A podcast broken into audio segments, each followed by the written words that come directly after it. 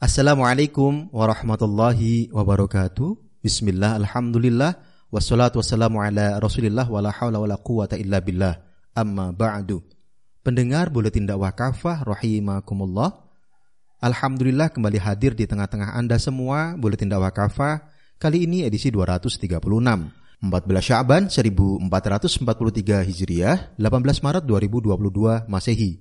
Kali ini akan mengangkat tema Solusi Islam mengatasi krisis pangan. Bismillahirrahmanirrahim. Sudah berpekan-pekan krisis minyak goreng melanda tanah air sehingga memukul rumah tangga dan para pengusaha kecil menengah. Banyak yang mengantri dan berebut mendapatkan minyak goreng. Harganya pun melambung tinggi.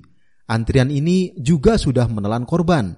Seorang ibu rumah tangga meninggal saat mengantri minyak goreng warga bukan saja menghadapi krisis kelangkaan minyak goreng, sejumlah harga kebutuhan pokok juga ikut merangkak naik.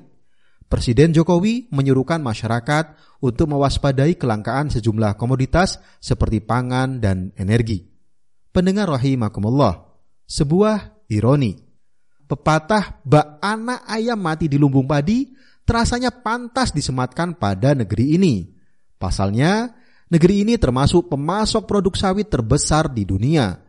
Menurut data dari Kementerian Pertanian tahun 2019, total luas kelapa sawit di Indonesia mencapai 16,38 juta hektar, tersebar di 26 provinsi.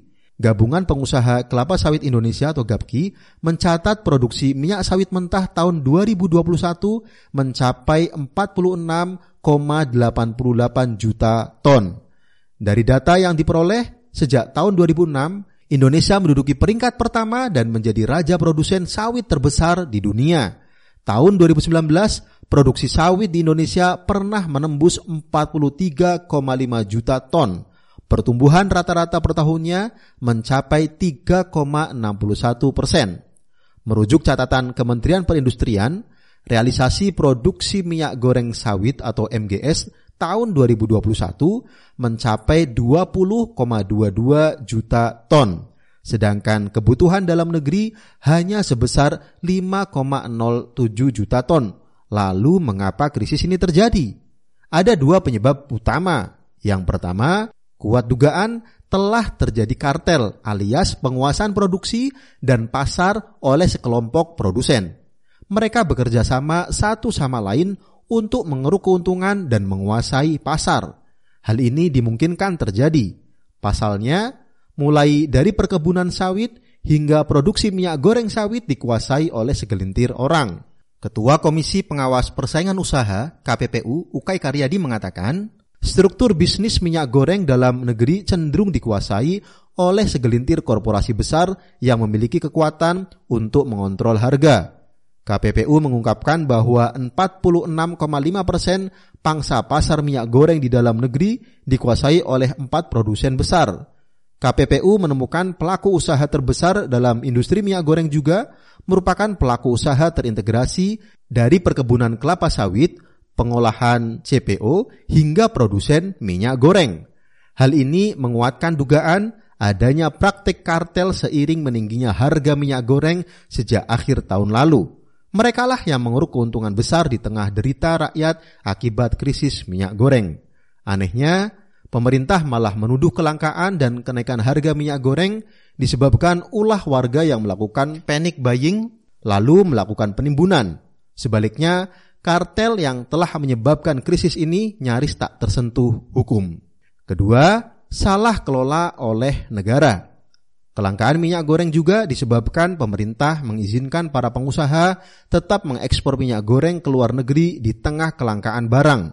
Menteri Perdagangan Muhammad Lutfi mengungkapkan telah terjadi kebocoran minyak goreng murah yang dijual ke luar negeri.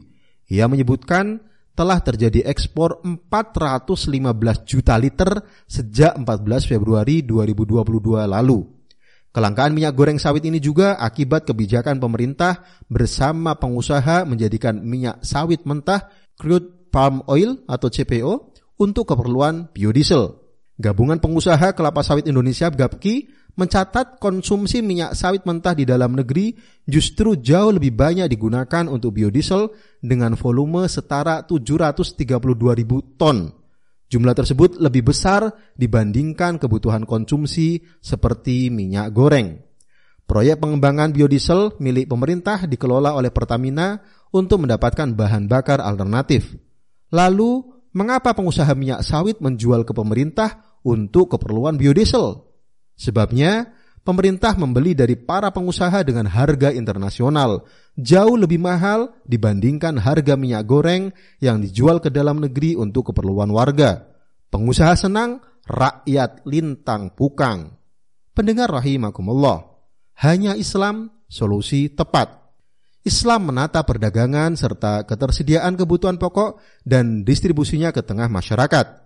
Tidak ada tempat dalam Islam praktek kecurangan dalam perdagangan, semisal mencurangi timbangan, menipu konsumen, dan mempermainkan harga. Semuanya haram. Nabi Shallallahu Alaihi Wasallam memberikan pujian kepada para pedagang yang jujur dan terpercaya. Beliau bersabda, at-tajirul aminus saduqul muslimu ma'an nabiyyin wasiddiqin wasyuhada yaumal qiyamah. Seorang pedagang muslim yang jujur dan amanah atau terpercaya akan dikumpulkan bersama para nabi, para siddiqin dan para syuhada pada hari kiamat nanti. Hadis riwayat Ibnu Majah. Di antara praktik perdagangan yang terlarang menurut Islam adalah menimbun komoditi perdagangan agar harga meroket sehingga menguntungkan produsen dan para pedagang. Nabi Shallallahu Alaihi Wasallam bersabda, "Manih takaro alal muslimina ta'amahum dorbahullahu bil iflasi au bijudamin." Siapa yang melakukan menimbun makanan terhadap kaum muslim, Allah akan menimpakan kepada dirinya kebangkrutan atau kusta. Hadis riwayat Ahmad.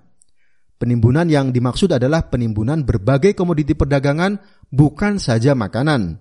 Tujuannya agar harga menjadi mahal lalu mereka menjualnya untuk mendapatkan keuntungan berlebih. Adapun menyimpan stok makanan termasuk minyak goreng untuk keperluan rumah tangga atau untuk bahan baku usaha seperti yang dilakukan pedagang makanan bukan termasuk penimbunan yang dilarang. Dalam hadis riwayat Imam Bukhari dan Muslim diriwayatkan bahwa Rasulullah Shallallahu Alaihi Wasallam pernah menyimpan bahan makanan pokok untuk kebutuhan keluarganya selama setahun. Praktik monopoli pasar termasuk kartel adalah cara perdagangan yang diharamkan Islam. Praktik perdagangan seperti ini hanya menguntungkan para pengusaha karena mereka bebas mempermainkan harga. Sebaliknya, rakyat tidak punya pilihan selain membeli dari mereka. Inilah kezaliman nyata. Nabi Shallallahu Alaihi Wasallam memperingatkan para pelaku kartel dan monopoli pasar ini dengan ancaman keras. Man dakhala fi syai'in min as'aril muslimin liyughliyahu alaihim kana haqqan 'ala Allah ay yakdhifahu fi mu'dhamin minan nari yaumal qiyamah. Siapa saja yang mempengaruhi harga bahan makanan kaum muslim sehingga menjadi mahal merupakan hak Allah untuk menempatkan dirinya ke dalam tempat yang besar di neraka nanti pada hari kiamat. Hadis riwayat Abu Daud dan Ahmad. Dalam Islam, negara tidak boleh kalah oleh para pemilik kartel ini. Negara harus memberangus praktik kartel dan monopoli perdagangan. Sebabnya, salah satu kewajiban negara menurut Islam adalah melindungi hajat hidup masyarakat serta menjaga keamanan dan ketertiban termasuk dalam perdagangan. Khalifah Umar memperlakukan larangan praktik monopoli di pasar-pasar milik kaum muslim. Khalifah Umar pernah bertanya kepada Hatib bin Abi Balta'ah, "Bagaimana cara engkau menjual barang Hatib?" Ia menjawab, "Dengan utang." Khalifah Umar lalu berkata, "Kalian berjualan di pintu, halaman dan pasar milik kami, tetapi kalian mencekik leher kami. Kemudian kalian menjual barang dengan harga sesuka hati kalian. Jualah satu sok. Bila tidak, janganlah engkau berjualan di pasar-pasar milik kami, atau pergilah kalian ke daerah lain dan imporlah barang dagangan dari sana. Lalu jualah dengan harga sekehendak kalian. Rawas Qal Ahji dalam kitab Mausu'ah Fikih Umar bin Khattab, halaman 28. Khalifah Umar tidak hanya membatasi praktik monopoli terhadap barang-barang kebutuhan pokok dan hewan, tetapi bersifat umum terhadap setiap barang yang mendatangkan mudarat atau kerugian bagi orang-orang jika barang itu tak ada di pasaran. Imam Malik meriwayatkan dalam Al-Muwatta bahwa Khalifah Umar bin Khattab pernah mengatakan, tidak boleh ada praktik monopoli di pasar-pasar milik kami. Rawas Qal Ahji dalam kitab Mausu'ah Fikih Umar bin Al-Khattab halaman 29 bukan hanya melarang praktik perdagangan monopoli dan kartel.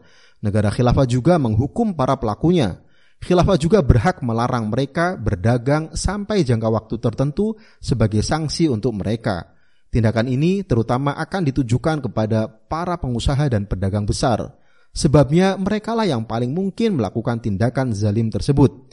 Ironinya, dalam sistem kapitalisme, para konglomerat yang mendominasi pasar sering tak tersentuh hukum. Hanya para pedagang kecil atau warga yang sering mengalami razia dan dikenai hukuman. Negara sering kalah dan tunduk pada kepentingan kartel.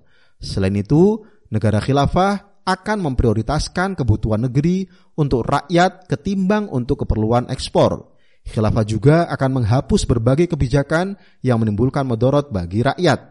Sebabnya, menimpakan modorot kepada siapa pun, apalagi terhadap rakyat adalah kemungkaran. Nabi Shallallahu Alaihi Wasallam bersabda, la bororo wala diroro. Tidak boleh ada bahaya dan yang membahayakan orang lain. Hadis riwayat Ibnu Majah dan Ad-Daruqutni. Wahai kaum muslim, apa yang menimpa umat hari ini adalah akibat sistem kapitalisme yang batil dan tidak adanya perlindungan dari negara. Akibatnya, setiap hari terlihat pemandangan antrian rakyat terzalimi hanya untuk mendapatkan minyak goreng. Ingatlah, tanpa syariah Islam, keadaan ini akan terus terjadi. Wallahu alam biswab. Demikian materi buletin dakwah kafah edisi 236. Solusi Islam mengatasi krisis pangan. Terima kasih. Wassalamualaikum warahmatullahi wabarakatuh.